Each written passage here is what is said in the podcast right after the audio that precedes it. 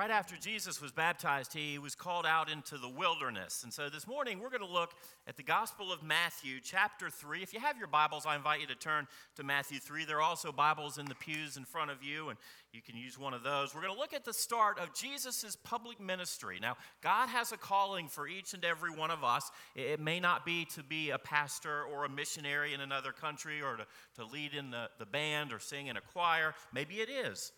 But we know that God has a plan and a purpose for each of us. Now, this morning's sermon is a little bit different than most. I told my wife earlier this week, I said, this upcoming sermon is going to be a little bit different than most. And, and she didn't mean it this way, but she said, oh, so it's going to be good. yeah, I didn't quite get it that way at the time. But Matthew 3, this is the public ministry being started uh, of Jesus, okay? Matthew chapter 3, we're going to go verses 1 through 6. Then we're going to jump ahead to verses 13 through 17.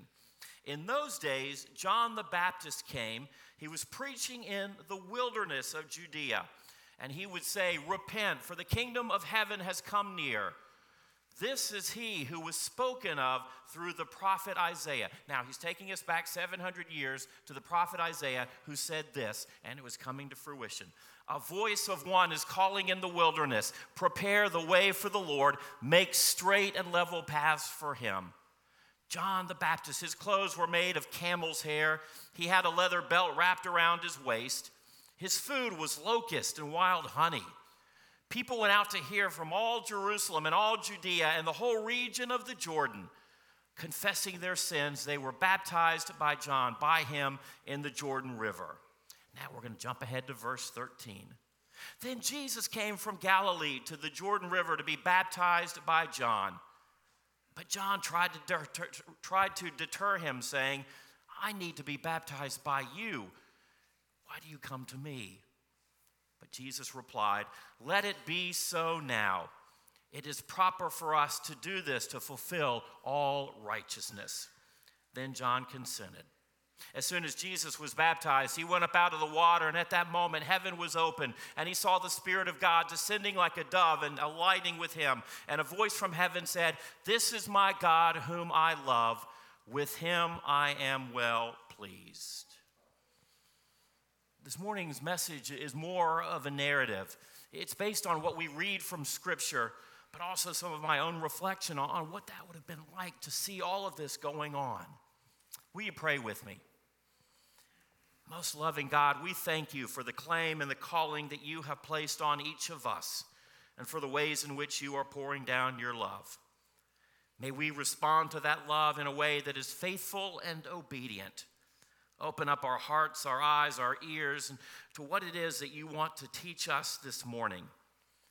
We pray all of these things in Jesus' name. Amen. Well, he was standing in the narrow doorway of the carpenter's shop in Nazareth. It was the stillness of the morning, and yet Jesus was already at work. Hammer and chisel in hand, Jesus worked the wood. Jesus had gained a, stellar reputation as a fine craftsman and an honest carpenter. People were in awe of the things that he created. His brothers were out this morning delivering some newly crafted furniture, and Jesus was alone in the family owned carpentry shop. This had been Jesus, Joseph's building uh, business, rather. This had been Joseph's build, business before he died. And now Jesus and his brothers were running the shop. And on this morning, seemingly all was quiet in this small carpenter's shop. Uh, Jesus walked over to a large table on which he was making a chair, but in the, the quiet of the moment, there was some hustle and bustle from the narrow alleyway outside.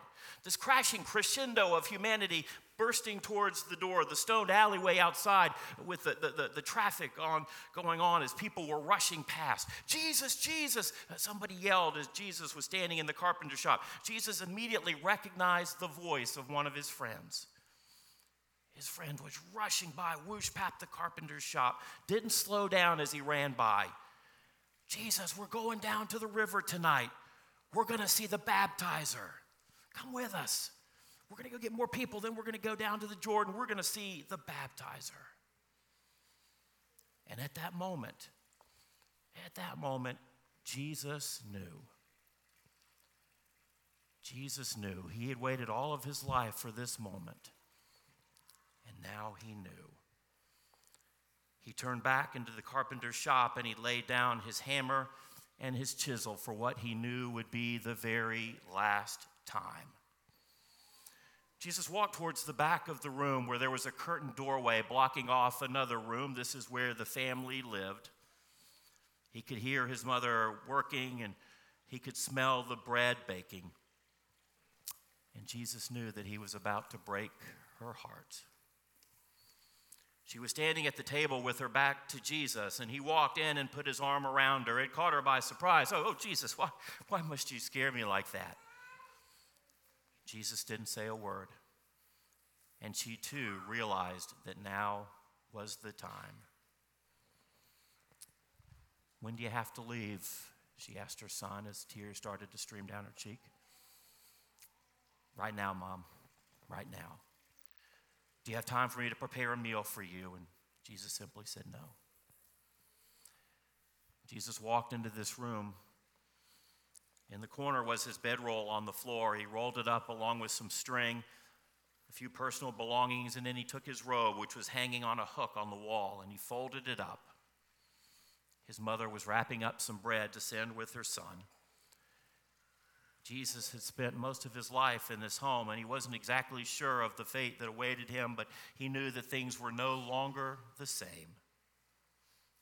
Jesus stepped outside on a crisp, clear morning, and dried leaves were crackling across the stone pathway beneath his feet. There was a, a large gathering of his friends, people in front of the shop, and everyone was talking about the baptizer. The baptizer. Wow, what an interesting character he was. Even the title of baptizer was not very common. It's a, a Greek word that means the one who cleanses. Jesus knew John, they actually were cousins. John's mother, Elizabeth, was the cousin of Mary, the mother of Jesus. And Jesus and John had played together when they were children. They were only six months apart. But lately, word has it that John had moved into the desert, basically becoming a hermit. He started to baptize people, calling them to repent. He was the son of an elderly priest, and John dressed funny. Wore camel's hair clothing that was turned inside out, prickly and itchy, but, but John didn't seem to mind. He ate locusts and he ate honey, odd things on this menu to say the least. He would eat things that other people wouldn't even want to touch. He had a leather belt wrapped around his waist, and he lived in a remote part of the wilderness where people would make fun of him Oh, but my goodness, when John went down to the Jordan River, large crowds would form. He was sort of a, a recluse. He, he, didn't seek crowds, but somehow they were attracted by, by what he had to say. My goodness, John preached like no one else. He seemed to have this divine power that riveted all of those who saw him. Entire villages would flock down to the Jordan River to hear what he had to say. Some people truly did earnestly want to hear what he had to say. Others were religious leaders that just heard about the, the, the, the, goings on and they wanted to see what was going on. They wanted to see what all the fuss was about. Behold, the kingdom of God is drawing near, John would proclaim. You see, the Jews were in the grips of the most heathen of rulers, the, the Roman Empire. They longed to see God to restore the freedom and the power that they once had enjoyed. John would preach about the coming of the Messiah the Messiah, that's an interesting word. It means in Hebrew, the anointed one. The Greek word for Messiah is Christ. You see, for centuries, Jewish prophets foretold of the time when God would send a Messiah to save his people. And now John was continuing this theme. John, he, he would preach as one with authority. People could hear the authenticity, or so it seemed, in what he had to say. And so Jesus and his friends would hear John's message about the Messiah, and they would recall the words of the prophet Isaiah spoken 700 years earlier a voice in the wilderness preparing a way for the Lord. Preparing the way for the Lord. What does God want from us? Someone would ask John as he was preaching. John had preached this theme many times before. You, you, you, know what God wants from you. You, you have two blankets in your home, and yet there's someone over here with none. You, you have extra food in your house, and yet there are children over here that have none. You, you Roman soldier, you have a job to do, so do it, but don't use your power to oppress others. You know what God wants, you're just not doing it. You, you tax collector, you cheat your own people all in the name of making money. Do your job, but be honest. That's the message that John would preach. Many of the religious leaders would, would come simply, or simply to mock him, to make fun of what he had to say. And John even could sense their arrival. He would often step up in mid sentence and he would shout, You brood of vipers, who called you to this place? You come here to mock the word of God? John would get angry when people would seemingly be going through the motions, being baptized without having a change of heart. He would call people to repent of their sins. To, to repent simply means to turn away, to turn from former decisions to godly character. To turn from former decisions to godly character. To turn away from selfishness and turn towards righteousness. And one by one, sometimes in droves, they would walk into the river where John would baptize them. He would ask them to confess their sins to God Almighty, to repent, and to be baptized.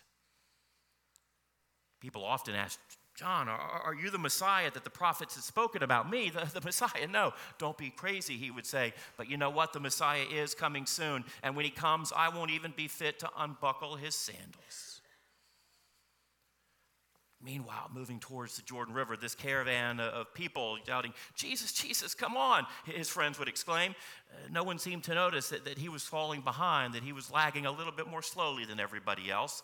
They, they headed south from Nazareth, but then shifted east to avoid the area known as Samaria. You see, that was considered unclean, and no, no um, self respected Jew would step foot in Samaria, so they went around to try to avoid that region would travel east and then they would cut across a narrow part of the Jordan River, then cut south in a direction of the Dead Sea. The habitation around them quickly went from lush and green to brown and lifeless. In this neck of the woods, the Jordan River was nothing more than a gentle trickling stream. Oh, it would get wider and deeper as they made their way down south to where the baptizer was today. As they made their way along the east bank of the Jordan River, you could see the large crowd that had started to form. Jesus and his friends pushed their way through the masses trying to get a better look. They could hear John preaching, but they had to get closer in order to specifically hear what he had to say. And as they pressed closer to the banks of the Jordan, people were spree- streaming into that waist deep water, waiting to be baptized by John. Many of his friends did notice that Jesus was slowly making his way in the water toward John. After waiting several steps in the water, Jesus stood face to face with John. John looked up, almost startled, to see his cousin standing there. And as John looked into the eyes of Jesus, he too, he too knew. John said humbly to Jesus, Jesus, you should be baptizing me. I, am not fit to baptize you. But Jesus looked at John and quietly stated, John, I am fulfilling God's call. This is your call. Baptize me. Reluctant at first, John immersed Jesus in the cool, murky waters of the Jordan River. As Jesus came up out of the water, the heavens opened up and the Holy Spirit descended in the form of a dove. Why, why a dove? Well, to the Jewish people, a dove symbolized peace. But also, when Jews would go to the temple to make a sacrifice, to, to atone for their sins, they would often take a, a lamb or a goat. But you see, for those poor families who couldn't afford a goat or a lamb, the dove was the cheapest of the animals to sacrifice. A dove was the means of sacrifice for the lowliest of people, bringing about access to forgiveness for those who could least afford it. And the Holy Spirit, in the form of a dove, descended upon this gathering. the voice of God spoke to Jesus, saying, You are my son, in whom I am well pleased. Jesus inaugurated his public ministry by stepping into the place of sinners with our guilt and our shame upon his shoulders as he went into the depths of the Jordan. Jesus was confessing sin on behalf of all people. He was endorsing John's ministry of baptism, and Jesus was identifying with those who were repenting, setting an example for his followers. He was foreshadowing his death, his burial, and then his resurrection. And Jesus was announcing the beginning of his ministry on earth. Jesus looked at John, who recognized the gravity of that moment. John, too, you could say, had been waiting all his life for this moment. As Jesus walked to the banks of the river, the, the hem of his robe was dragging along the wet, muddy ground. He made his way onto the shore, and people didn't realize what was taking place as the masses just continued to be baptized by John. And with this, the public ministry of Jesus began. Jesus was obedient to that call of God, and the world would never, ever, ever be the same.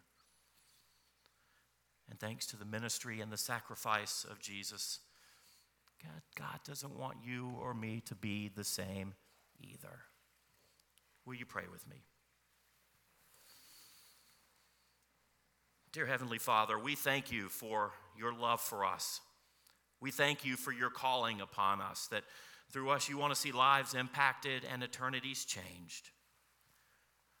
Lord, we thank you for the gospel, that word that means the good news. That Jesus came, that he was crucified, and he was resurrected to pay the penalty for our sin.